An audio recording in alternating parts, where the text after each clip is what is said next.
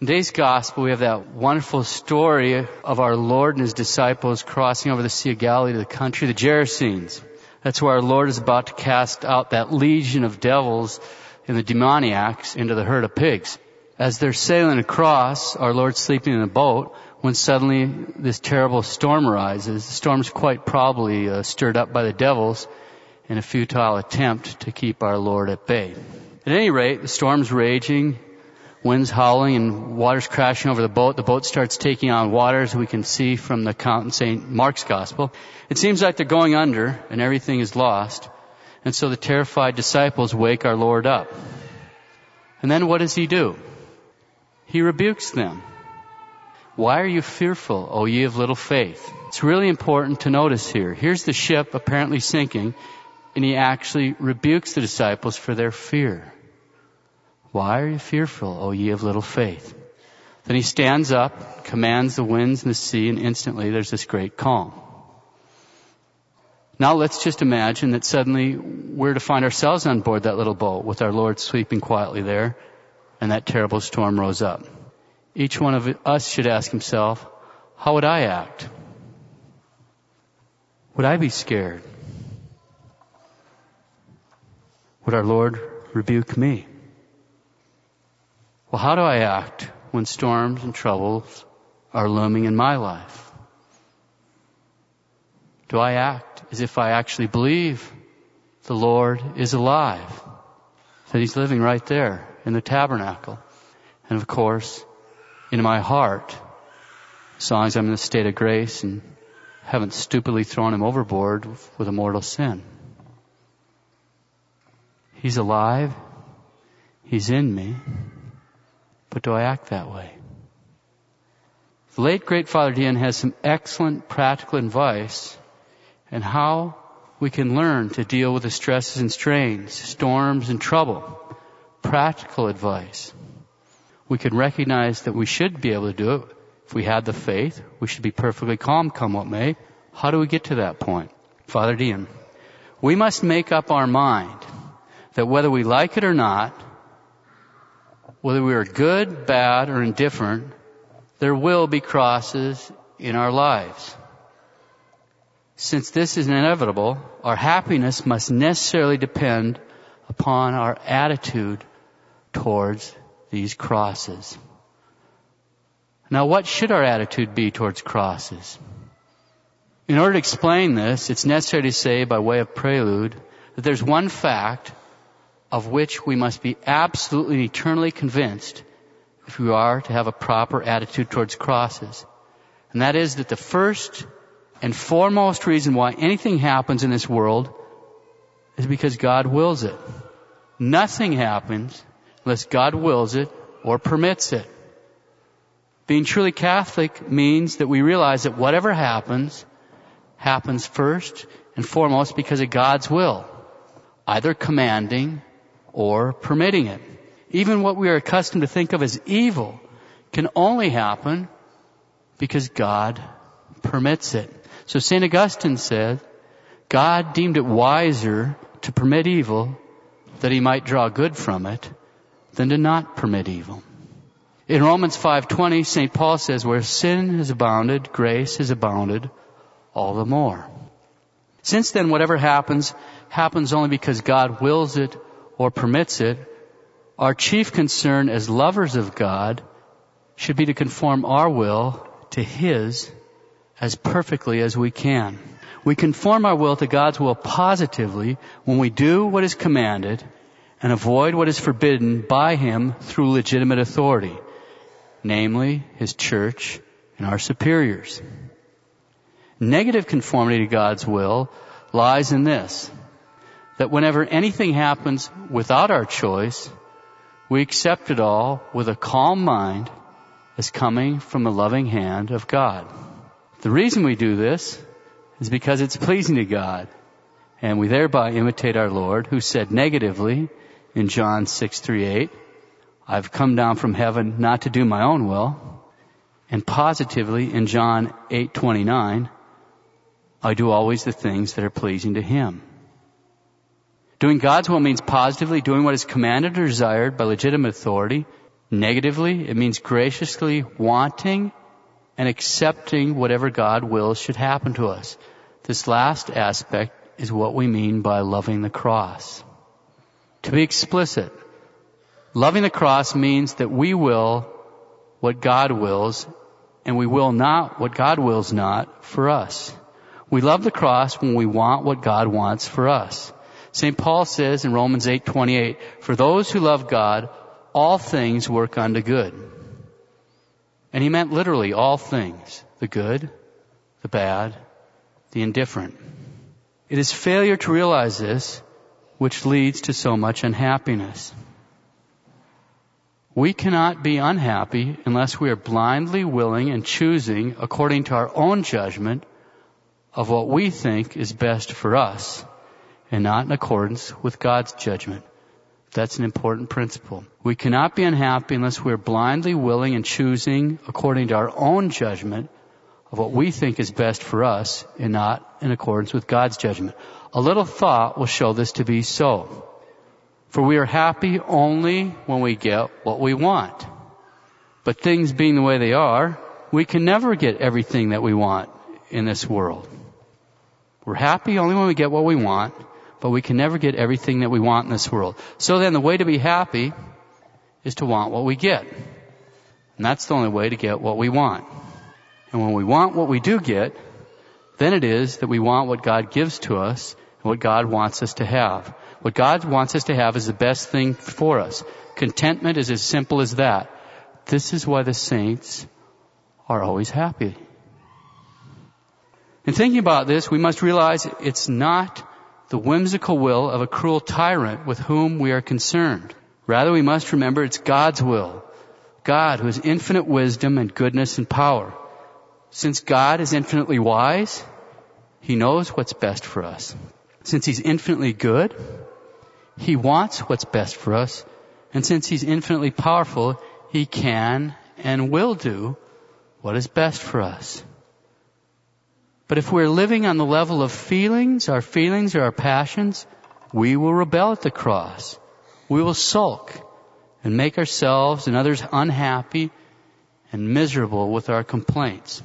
If we're living at the level of our reason or our common sense, we will tend to rationalize things and find every possible excuse why we should not submit to the cross.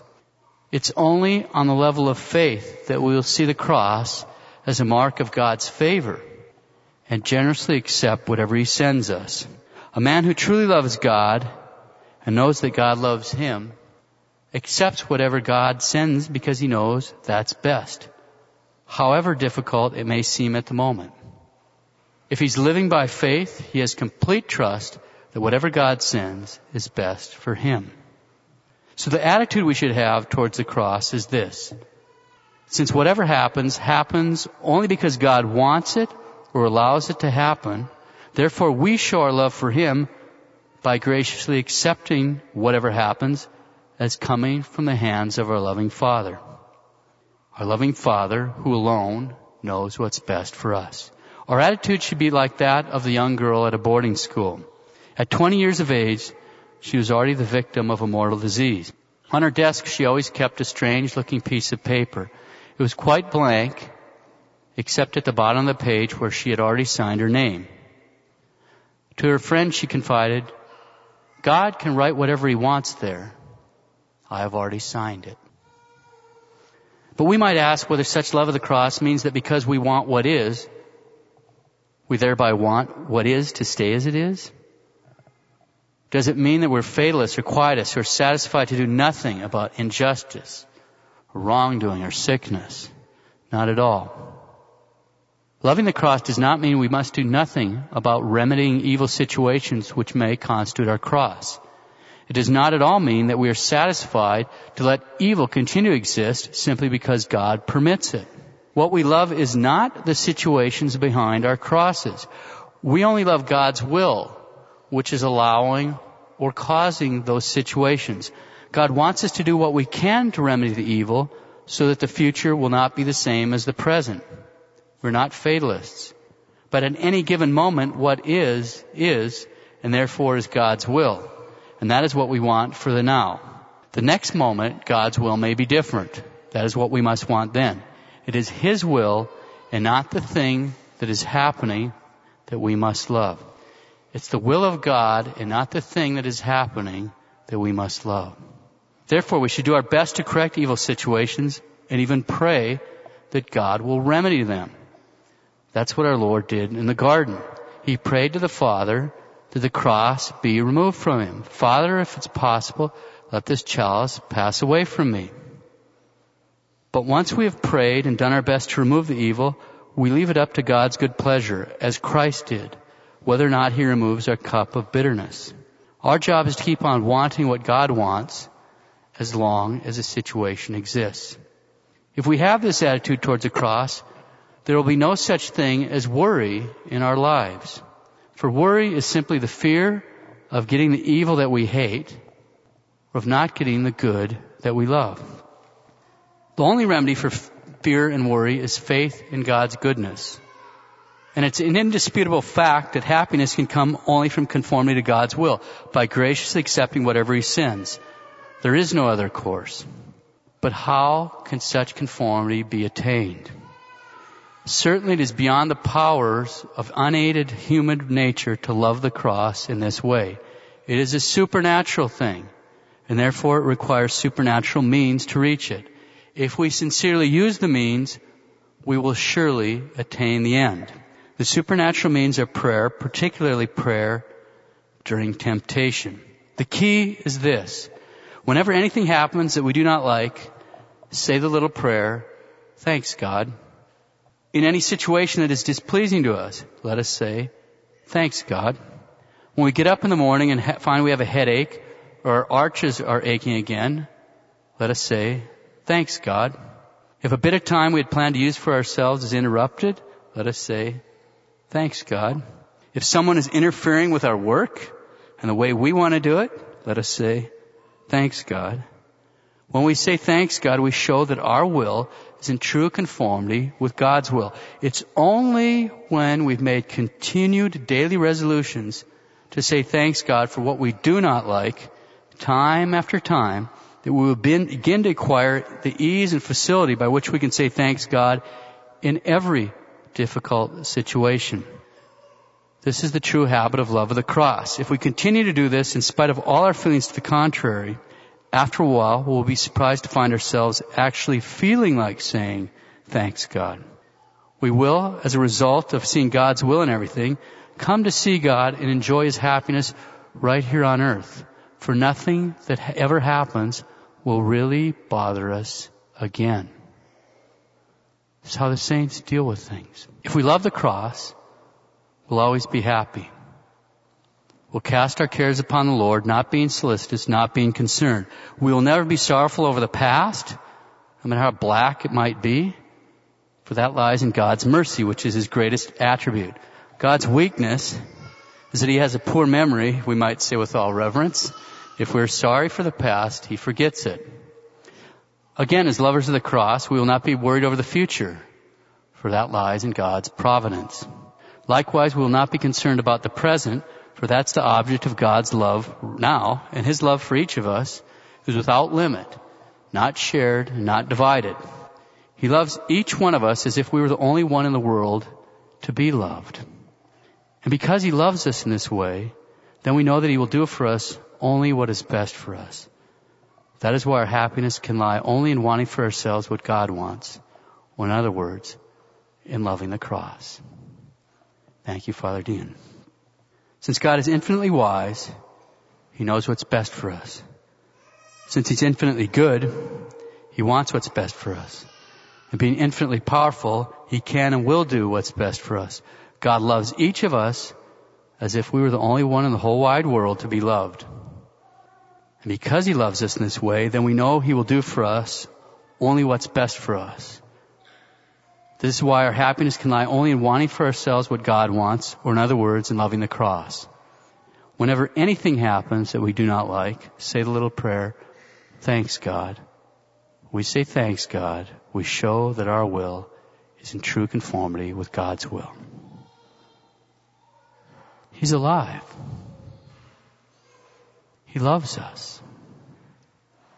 We shall strive to imitate the beautiful trust shown by our Blessed Mother in accepting the good and bad events in our life. When she said, be it done unto me according to thy word, she accepted God's will in its entirety with all its consequences. All of them. Our Lord's alive. He loves us. We need to get this virtue of loving the cross so we can deal with the storms and troubles of life. It does not take a prophet to see the devil is about to stir up terrible storms in this society. It doesn't take a prophetic charism to see persecution in the wind. Let's close by considering some comments from Origen. He's a brilliant commentator that lived from the late 100s to the middle 200s. Commenting on today's gospel passage, Origen says, quote, By means of all these happenings, the Lord gave us a figure and image of His teaching, so that we might be patient in the face of every storm and persecution, that we might be steadfast, that we betray not our faith. And if all this world should boil up as the sea, and rise in fury against us, Though on every side there should rage the winds and whirlpools, the demons. Though as we have said, every menace of the sea, that is, every principality and power of this world be roused against us, foaming with the swelling of their wrath, so as to torment the sanctified. And though like to the sea they whip up wickedness and treacheries to the very skies, stirring up against you the murmuring of the evil-minded, yet be not afraid, be not troubled, do not tremble, do not yield. For as many as are in the little ship of faith are sailing with the Lord. As many as are in the bark of Holy Church will voyage with the Lord across this wave-tossed life. The Lord himself may sleep in holy quiet. He's but watching your patience and endurance, looking forward to the repentance and the conversion of those who have sinned. If all this world should boil up as a sea, rise in fury against us. Though on every side there should rage winds and whirlpools, the demons. Though every principality and power of this world be roused up against us, foaming with the swelling of their wrath, so as to torment the sanctified. And though like the sea they whip up wickedness and treacheries to the very skies, yet be not afraid, be not troubled, do not tremble, do not yield. For as many as are on the little ship of faith are sailing with the Lord. As many as are in the bark of Holy Church will voyage with the Lord across this wave-tossed life. The Lord himself may sleep in holy quiet. He's but watching your patience and endurance, looking forward to the repentance and to the conversion of those who have sinned the Lord may sleep in holy quiet. He's but watching our patience and endurance, looking forward to the repentance and the conversion of those who have sinned. Amen.